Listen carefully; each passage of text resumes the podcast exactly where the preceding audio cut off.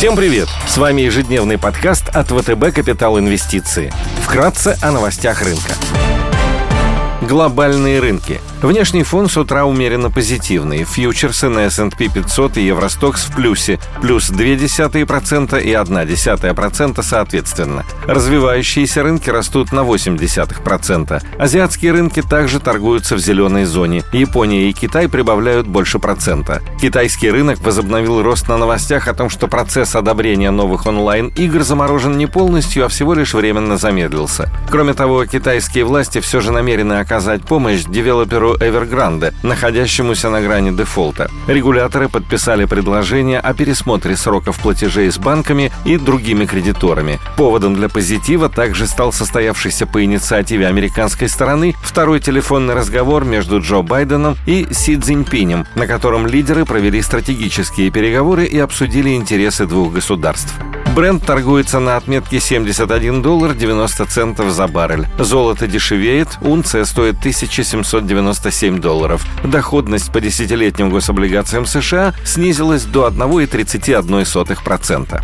Сегодня в Штатах будет опубликована проминфляция. В Германии выйдут данные по потребинфляции. Великобритания представит статистику по промпроизводству и ВВП. ЦБ России объявит решение по ключевой ставке, после чего состоится пресс-конференция председателя Банка России Эльвиры Набиулиной. Корпоративные новости. Алроса опубликует результаты продаж за август. Черкизова опубликует операционные результаты за август. Идеи дня. На европейском рынке по-прежнему интересно выглядят акции французской компании Kering SA, которые принадлежат такие премиальные бренды, как Gucci, Bottega Veneta, Saint Laurent и ряд других. В конце августа инвесторы эмоционально отреагировали на слабые макроданные и заявление Си Цзиньпина о необходимости бороться с избыточными доходами, в результате чего акции производителя люксовых товаров потеряли более 10%.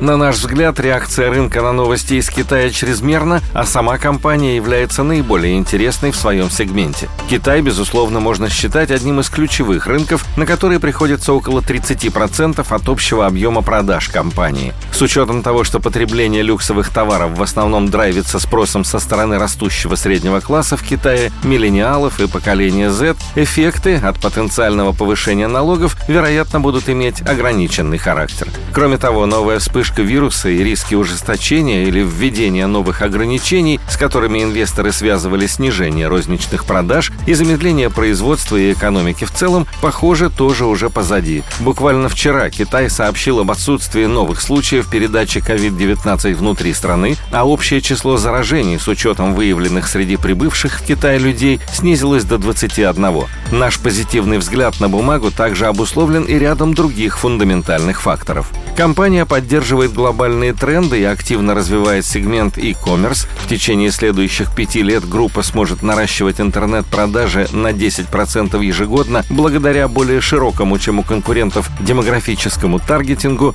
Акции торгуются с дисконтом по мультипликатору P на I. Форвардное значение на 2022 год составляет 23 против среднеотраслевого значения в 27.